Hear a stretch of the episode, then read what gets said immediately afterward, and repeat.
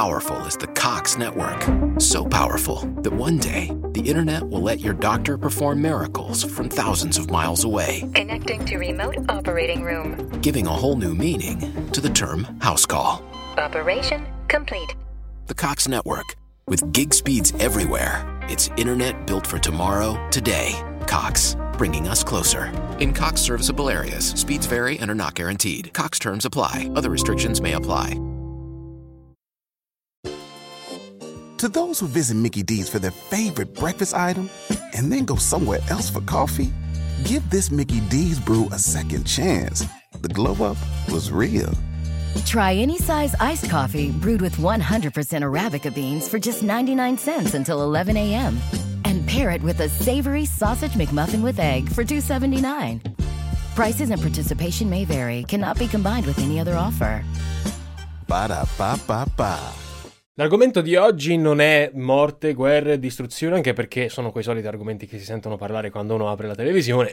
Sembra che debba scoppiare il finimondo. Oggi parliamo invece di argomenti molto semplici, simpatici, rilassanti. Prendete il vostro cocktail, il vostro cappello di paglia e parliamo di, anzi ascoltate, un discorso riguardante le oasi di pace nel mondo e anche dal punto di vista fiscale. Dunque c'è un ente di ricerca che è basata a Sydney, che è l'Institute for Economics and Peace, che in collaborazione con enti governativi, accademie, O N G, che si avvalgono di gruppi di esperti che fanno capo alla, all'Economist Intelligence Unit, una sorta di società di ricerca e consulenza, stila questo institute la classifica delle nazioni mondiali più o meno pacifiche al mondo. E copre centosessantatré stati e circa il novantanove virgola sette per cento della popolazione planetaria. Ora, il ricercatore Luca Pappalardo del C N R ha definito questo studio un passo importante verso uno strumento che consente a ricercatori, politici e anche alle società non governative, come ad esempio l'ONU, di reagire tempestivamente qualora si verifichi una situazione conflittuale all'interno di un paese, per attuare così politiche adeguate a prevenire effetti negativi sulla società e contribuire in maniera abbastanza efficace a una pace duratura. Dunque, questa particolare graduatoria dell'Institute for Economic and Peace scaturisce eh, dall'applicazione del Global Peace Index, con la sigla G P I. Il G P I, signore e signori, misura il livello di pacificità, o meno, della singola nazione presa a riferimento. L'indice di pacificità si compone di ventitré indicatori che misurano, in sostanza di parole, stato per stato, la sicurezza sociale, la conflittualità che può essere interna o esterna e la militarizzazione. Tra gli elementi presi in esame spiccano ad esempio la stabilità politica di un paese, la violenza di, eh, della nazione, la criminalità che vige, il terrorismo, comunque la presenza di esso, la corruzione, conflitti esterni, interni, sociali, importazioni di armi. L'ultima rilevazione, che è la quindicesima eh, di questo institute, è quella del duemilaventuno e in questa lista stilata nel duemilaventuno viene restituito a noi un quadro generale in lieve peggioramento a livello globale. La pace mondiale sarebbe calata dello zero virgola zero sette per cento, che tra l'altro è un trend, secondo quanto riferito, in costante calo nell'ultimo decennio. Mentre la cosa positiva è il rapporto tra stati, che sembra essere in miglioramento, ottantasette contro settantatré. Il rapporto evidenzia come ci sia stata, è vero, una diminuzione delle situazioni di crisi tradizionale, ma nonostante ciò eh, si sono affacciate, pure anche a causa della pandemia, nuove tensioni sociali. Per esempio, soltanto tra gennaio duemilaventi e aprile duemilaventuno si sono registrati oltre cinquemila eventi violenti legati al covid diciannove, rivolte, sommosse e così via. Per quanto sia ancora molto presto per valutare il vero impatto dell'emergenza sanitaria in termini di crisi economica e dimostrazioni violente. Il nostro paese, l'Italia, assieme ad altri paesi dell'area europea come Spagna, Germania e Irlanda, è uno degli stati che ha visto il maggior numero di dimostrazioni contro l'adozione di misure restrittive per il contenimento della pandemia. Al primo posto di questa classifica di oasi di pace, I E P letteralmente, si colloca stabilmente e ininterrottamente dal duemilaotto l'Islanda, La cosa non mi sorprende più di tanto, ci ho vissuto per più di un anno in Islanda e devo dire che è un'oasi di pace, anche perché se non c'è l'uomo in un paese, stai sicuro che quella è un'oasi di pace. trecentomila e poco più abitanti. Eh, L'Islanda che è seguita a ruota da un'altra isola, dall'altra parte del mondo, che è la Nuova Zelanda, che eccelle per servizi pubblici e reddito pro capite. Seguita poi dalla Danimarca in terza posizione, che registra un'ottima qualità della vita, servizi pubblici impeccabili e organizzazione economica da manuale. Poi in quarta posizione un paese dell'area mediterranea e a noi personalmente la cosa non può far che piacere, che è il Portogallo. Per la sicurezza, la cooperazione economica, seguito dalla Slovenia, che ha superato brillantemente la dissoluzione della Jugoslavia, e l'Austria, grazie alle basse importazioni militari e alle elezioni relativamente pacifiche, relativamente. Questo è il quadro, insomma, del top sei, mi verrebbe da dire, non ho fatto il conto. Comunque, soffermandoci un istante sulla nazione prima classificata, in questo caso l'Islanda, ecco, l'Islanda è quella che riesce a garantire il massimo della stabilità e della tranquillità ai propri cittadini.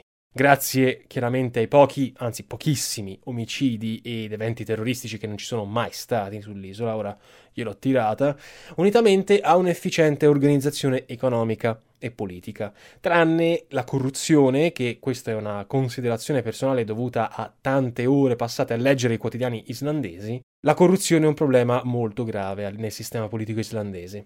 L'Italia, parlando di corruzione, occupa eh, in questa classifica della pace il trentaduesimo posto, dopo il Bhutan, la Malesia e il Qatar. Parlando di continenti, quello europeo, il continente europeo, risulta il più pacifico in assoluto, almeno a livello teorico, ne fanno parte otto delle prime dieci nazioni. La maggior parte delle potenze militari nucleari del pianeta, come Stati Uniti, e Russia invece non se la passano gran, granché, sono rispettivamente eh, gli Stati Uniti centoventiduesima nella lista su più di centosessanta paesi e la Russia addirittura centocinquantaquattresima. Non va meglio per la Turchia, che è un altro grande attore all'interno della scena mediterranea, che forse, a causa della sua aggressività, perlomeno nei toni della politica estera interna, si colloca in mezzo a queste due eh, superpotenze, al centoquarantanovesimo posto, mentre la nostra bene amata Cina occupa il centesimo posto spaccato. Nel caso statunitense, a incidere negativamente sono la maggiore percezione della instabilità politica e quella della criminalità, senza contare il diffuso possesso di armi, che le teniamo come fossero prezzemolo nelle, nelle tasche, specialmente in alcuni stati dell'Unione. Ad alimentare la conflittualità planetaria, oltre a essere proprio una cosa insita nell'uomo, contribuiscono il terrorismo e le dimostrazioni violente, accompagnate da tensioni anche interne, che registrano un più ottantotto per cento a partire dal duemiladieci. Al contrario, la cosa che risulta in netto calo è la spesa e anche l'impiego di risorse militari, specialmente nella cosiddetta regione del MENA, che per chi di voi non si ricorda i primissimi episodi che ho dedicato a questa regione, sto semplicemente parlando del Medio Oriente e del Nord Africa. La violenza riveste un impatto rilevante, come ben sappiamo, a livello economico. Nelle dieci nazioni meno pacifiche della lista, la violenza arriva a divorare il trentasei per cento del prodotto interno lordo, a fronte di appena il quattro per cento del P I L mangiato delle dieci nazioni più virtuose. Questo dato, signore e signori, conferma una sorta di filosofia da sempre professata da questa lista della pace, perché come mh, l'istituto stesso dice, e qui sto citando, la pace produce benessere, la guerra brucia la ricchezza. Ad ogni modo, circa il settantacinque per cento della popolazione mondiale percepisce una maggiore sicurezza rispetto a cinque anni fa, con l'eccezione dell'America Latina e del Sud America, dove metà degli abitanti esprimono posizioni in controtendenza. Anche l'Italia esprime una minore percezione della sicurezza rispetto al duemilaquattro, che, ricordiamolo, percezione non equivale a realtà dei fatti.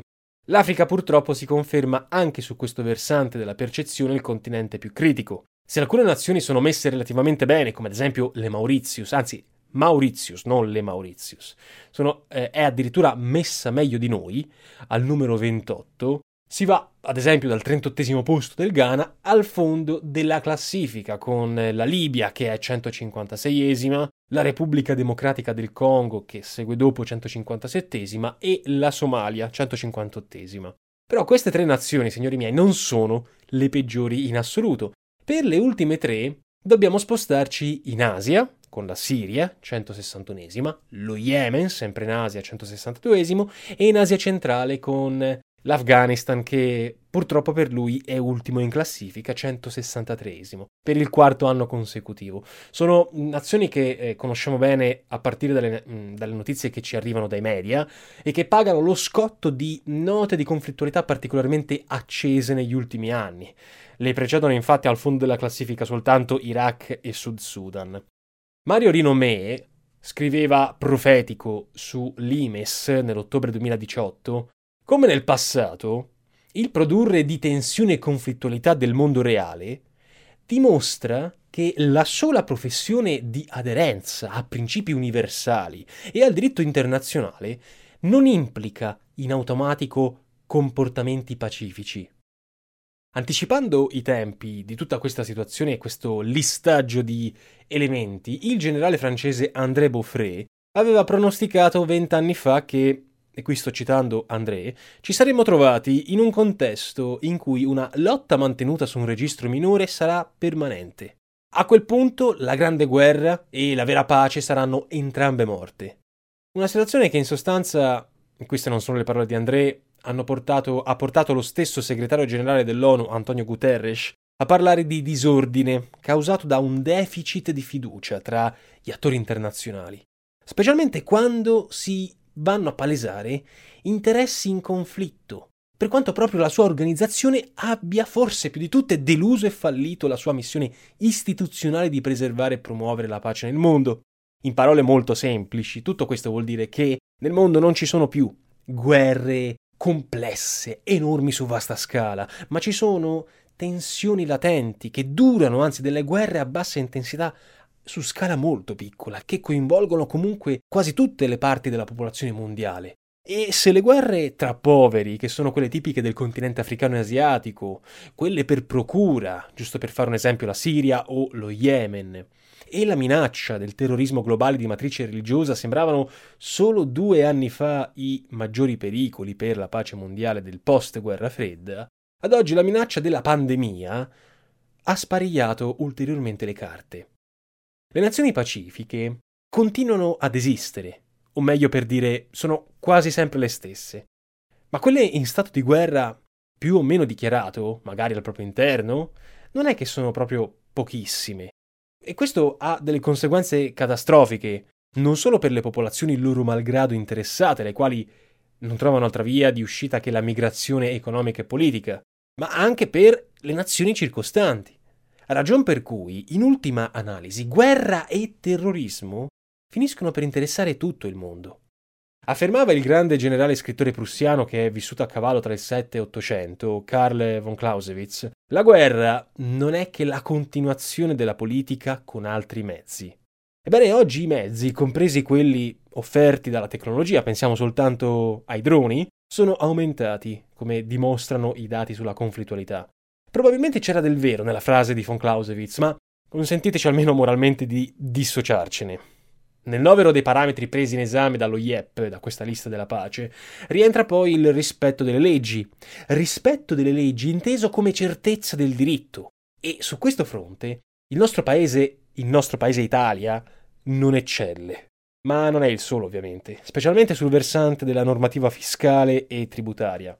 Ora, non siamo qui a esprimere valutazioni circa l'equità della pressione fiscale in Italia o in altri stati, questione che a questo punto demandiamo agli esperti in materia, ma non è un mistero per nessuno che evasione fiscale ed elusione fiscale non siano fenomeni di poco conto, e questo ci porta a parlare dei cosiddetti paradisi fiscali, luoghi di pace per chi voglia sfuggire a tasse e balzelli vari che possono essere imputabili all'Italia o non. Partiamo dalla definizione stessa di paradiso fiscale, che nella comune accezione paradiso fiscale indica How powerful is the Cox network? So powerful that one day the internet will let your doctor perform miracles from thousands of miles away. Connecting to remote operating room. Giving a whole new meaning to the term house call. Operation complete. The Cox network with gig speeds everywhere. It's internet built for tomorrow, today. Cox. Bringing us closer. In Cox serviceable areas, speeds vary and are not guaranteed. Cox terms apply. Other restrictions may apply. Why don't more infant formula companies use organic, grass-fed whole milk instead of skim? Why don't more infant formula companies use the latest breast milk science? Why don't more infant formula companies run their own clinical trials? Why don't more infant formula companies use more of the proteins found in breast milk? Why don't more infant formula companies have their own factories instead of outsourcing their manufacturing? We wondered the same thing. So we made ByHeart, a better formula for formula. Learn more at by heart dot com. Your home is more than the sum of its parts. And creating a truly extraordinary space is about more than picking the perfect products. That's why the experts at Ferguson Bath, Kitchen, and Lighting Gallery are here to help you throughout the entire process to create a home that's as unique as you are. Bring your vision to us. Schedule your showroom consultation and see more from brands like Monogram at build dot com slash Ferguson. Stati, territori autonomi, nei quali la pressione fiscale su redditi o patrimoni è molto ridotta, se non del tutto assente, garantendo ai soggetti che risiedono in questi paesi o alle imprese che vi stabiliscono la propria sede notevoli risparmi rispetto agli oneri richiesti nel paese d'origine. Lo stesso avviene per i cosiddetti centri d'affari offshore, letteralmente offshore vuol dire fuori giurisdizione. In pratica sono soggetti che, pur registrati formalmente in un certo stato, ad esempio, non so, la Germania, di fatto operano in un altro, per esempio Panama, o in più di uno, per esempio Panama e le Bahamas.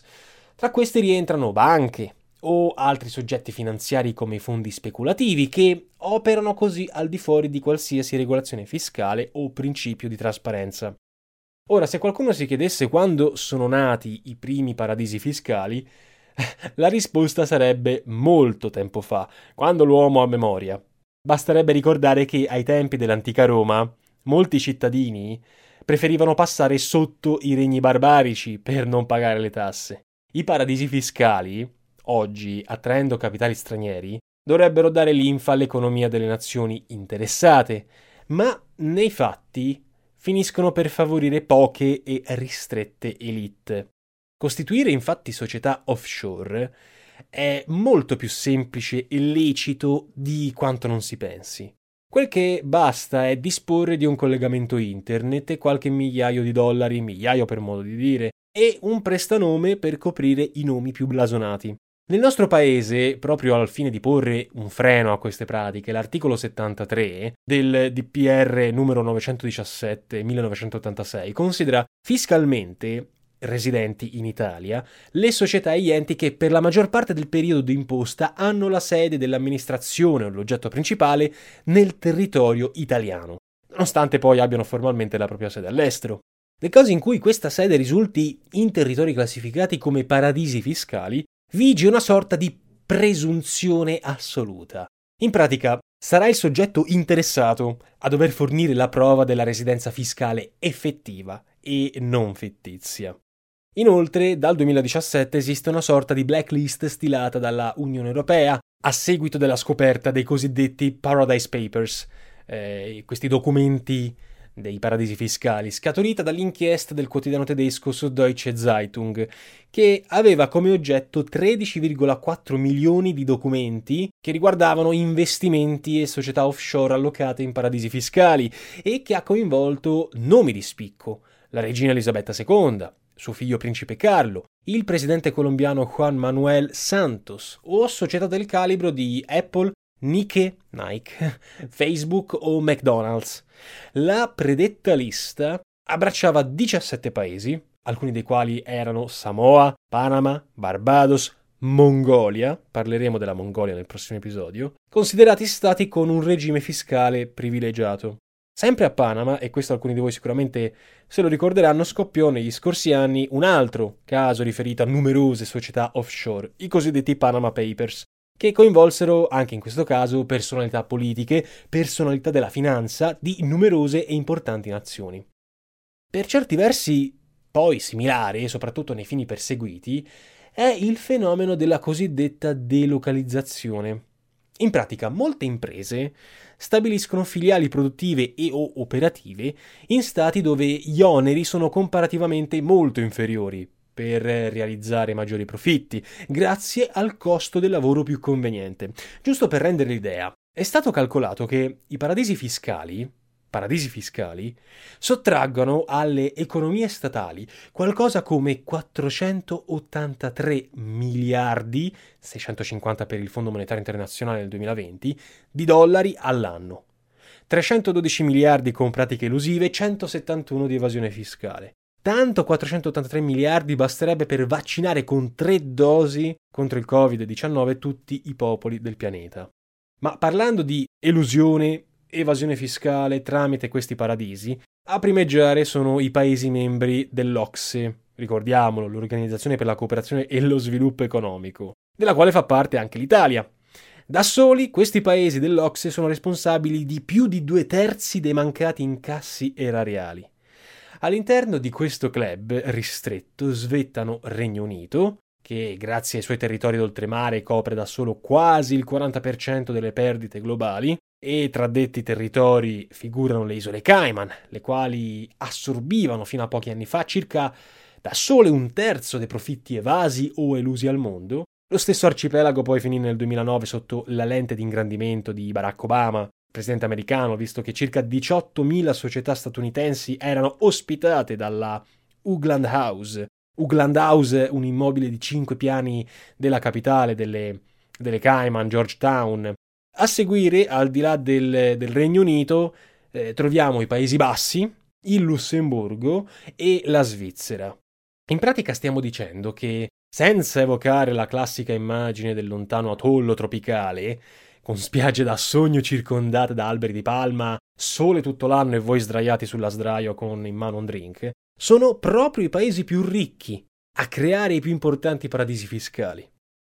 Lo studio dell'economista Gabriel Zuckman, che è docente alla Berkeley University in America, rileva che all'interno della U E esiste un differenziale importante tra paesi a più elevata tassazione, Germania, Francia e naturalmente Italia, e altri con regimi fiscali decisamente più convenienti, Irlanda, Olanda, Belgio, Lussemburgo, Cipro, mamma mia Cipro, Malta, che spinge numerose imprese, approfittando della libertà di stabilimento sancita dai trattati, a trasferirvi sedi e filiali produttive, dirottandovi circa l'ottanta per cento dei profitti sottratti agli erari nazionali.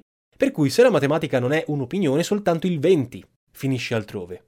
Solo per l'Italia si stimano perdite per il fisco pari a sette miliardi annui. Nel complesso, sempre restando ai calcoli di Zuckman, del professor Zuckman, se nell'Unione Europea ci fosse una sola aliquota, ricordiamo che l'imposizione diretta è competenza dei singoli stati, i paesi a più alta tassazione, tra i quali il nostro, incasserebbero almeno il quindici per cento delle tasse in più, mentre i paradisi fiscali della porta accanto, tra virgolette, ci rimetterebbero il sessanta per cento dell'attuale gettito.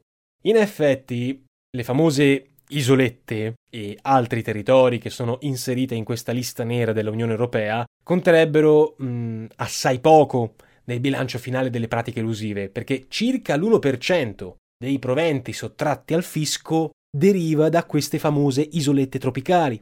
Quantificando in termini assoluti le perdite, eh, le risorse perdute dai singoli erari nazionali con le pratiche elusive, la parte del leone la fanno le nazioni più sviluppate, circa il quattrocentoquarantatré dei quattrocentosettantatré miliardi annui totali. Calcolando l'incidenza percentuale sugli introiti complessivi, il discorso cambia parecchio, perché i paesi poveri, è vero, ci rimettono di meno, più o meno trenta miliardi all'anno, ma queste somme corrispondono a circa il quaranta per cento del loro gettito, mentre le risorse perse dai paesi più ricchi sfiorano appena il dieci per cento. Ora, è inutile completamente dire che minori incassi significano meno risorse da investire in beni e servizi pubblici e nello sviluppo. Come dire, l'ennesimo esempio del perpetuarsi del divario da nord ricco e sud povero, alimentato in questo caso dalla bramosia di ricchezza di chi di denaro ne ha già in abbondanza, ma che mette in atto ogni stratagemma per accumularne sempre di più. Poi non scoperchiamo il vaso di Pandora dei flussi illeciti di denaro sporco e riciclato, favorito dalla poca o inesistente trasparenza di questi paesi e magari dal sostegno dei governi corrotti che vivono in questi famosi paradisi. Per contrastare il fenomeno del riciclaggio di denaro e le distorsioni che esso produce, sarebbe necessario un intervento globale di contrasto, la volontà anzitutto del, delle principali potenze mondiali, a cominciare da quelle più potenti, visto e considerato che sono proprio queste ultime, le nazioni più potenti, a promuovere, volendo essere generosi, a non contrastare certe dinamiche, e spero che possiate perdonare un certo scetticismo da parte nostra.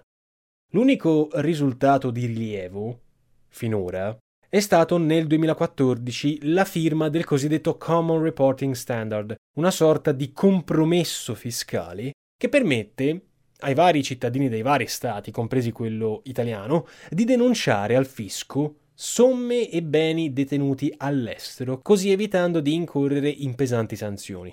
Lo stesso accordo, al quale hanno aderito oltre un centinaio di paesi, prevede la progressiva abolizione del segreto bancario. E Your home is more than the sum of its parts, and creating a truly extraordinary space is about more than picking the perfect products. That's why the experts at Ferguson Bath, Kitchen, and Lighting Gallery are here to help you throughout the entire process to create a home that's as unique as you are. Bring your vision to us. Schedule your showroom consultation and see more from brands like Monogram at build dot com slash Ferguson.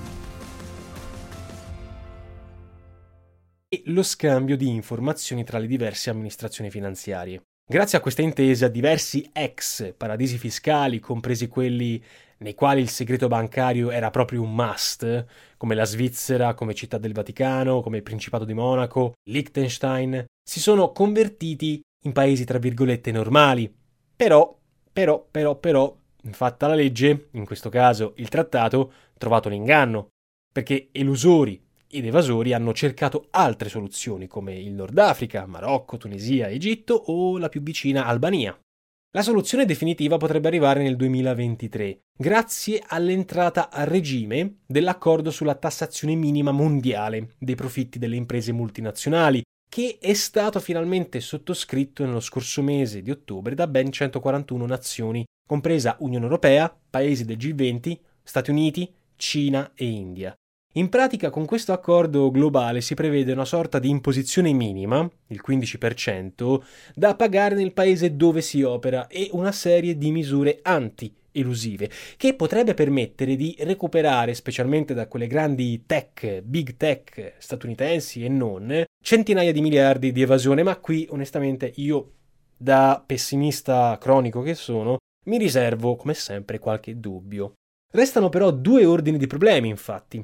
Non tutti i paesi hanno aderito a questa convenzione. Per esempio, a ottobre non hanno firmato Kenya, Nigeria, Pakistan, Sri Lanka. E soprattutto l'altro problema è il costo del lavoro, che ancora oggi registra differenze molto significative in quasi tutti i paesi del mondo, specialmente rispetto alle nazioni meno sviluppate e meno democratiche, nelle quali l'assenza di diritti e garanzie o il loro riconoscimento sulla carta continuano a incentivare pratiche di delocalizzazione. L'Unione Europea si è impegnata abbastanza a fondo su questo fronte con il sistema di preferenze generalizzate, S P G. Con questo sistema di preferenze generalizzate, in sostanza, la U E ha creato delle corsie preferenziali negli interscambi commerciali per tutti quei paesi che garantiscano un minimo rispetto dei diritti umani. Ma l'altro problema è, che non è di poco conto, rappresentato dalle stesse banche. Leggiamo in un articolo di recente pubblicazione: se un cittadino europeo cerca di portare illegalmente una parte dei propri risparmi in un paradiso fiscale, il suo comportamento criminale viene subito condannato. Se a spostare la propria sede e i propri guadagni all'estero è invece una multinazionale, i governi si riuniscono e cercano di trovare una soluzione per limitare i danni. Ma se a fare la stessa cosa sono alcune delle maggiori banche europee e anche italiane, ecco la situazione cambia. Come a dire, se sono le banche a trasferire all'estero, magari nei famosi paradisi fiscali, una parte dei loro utili, tutto o quasi tutto è concesso. Qualcuno dubita perfino che gli accordi di cui abbiamo parlato sopra valgono, valgano esclusivamente per le imprese finanziarie e si sostiene che soltanto grazie a operazioni offshore siano stati limitati i danni della tristemente famosa crisi del duemilaotto, salvando in questo modo capre e cavoli e soprattutto molti degli istituti in crisi. E qui, dopo questa considerazione finale, la domanda di base è sempre quella: il fine giustifica i mezzi? Non posso fare altro che lasciare a voi la risposta. Io nel frattempo vi comunico che nelle prossime settimane uscirà il reportage che abbiamo girato a Lampedusa. Eh, sarà una cosa molto, molto innovativa all'interno del canale, che detterà la linea per tutta una serie di reportage futuri. Nel frattempo rimanete sempre aggiornati con i futuri video sul canale Nuova Lexio. Io vi ringrazio per l'attenzione e per Aspera ad Astra. With a Planet Fitness Black Card, you don't just get a great workout, you get a great perk out because your membership is packed with perks. Join for just one dollar down and twenty-four ninety-nine a month. Sign up for the Fiat Black Card for one dollar down and get all the perks. Deal ends November twenty-second. See Home Club for details. With the Planet Fitness Black Card, you don't just get a great workout, you get a great perk out because your membership is packed with perks. For one dollar down and twenty-four ninety-nine a month, you'll get perks like access to any of our twenty-four hundred clean and spacious locations. Bring a friend anytime and both work out with tons of equipment that'll give you that big fitness energy. Relax on the Black Card spa and more. Work out and perk out with the P F Black Card. Join for just one dollar down and twenty-four ninety-nine a month. Sign up for the P F Black Card for one dollar down and get all the perks. Deal ends November twenty-second. See Home Club for details.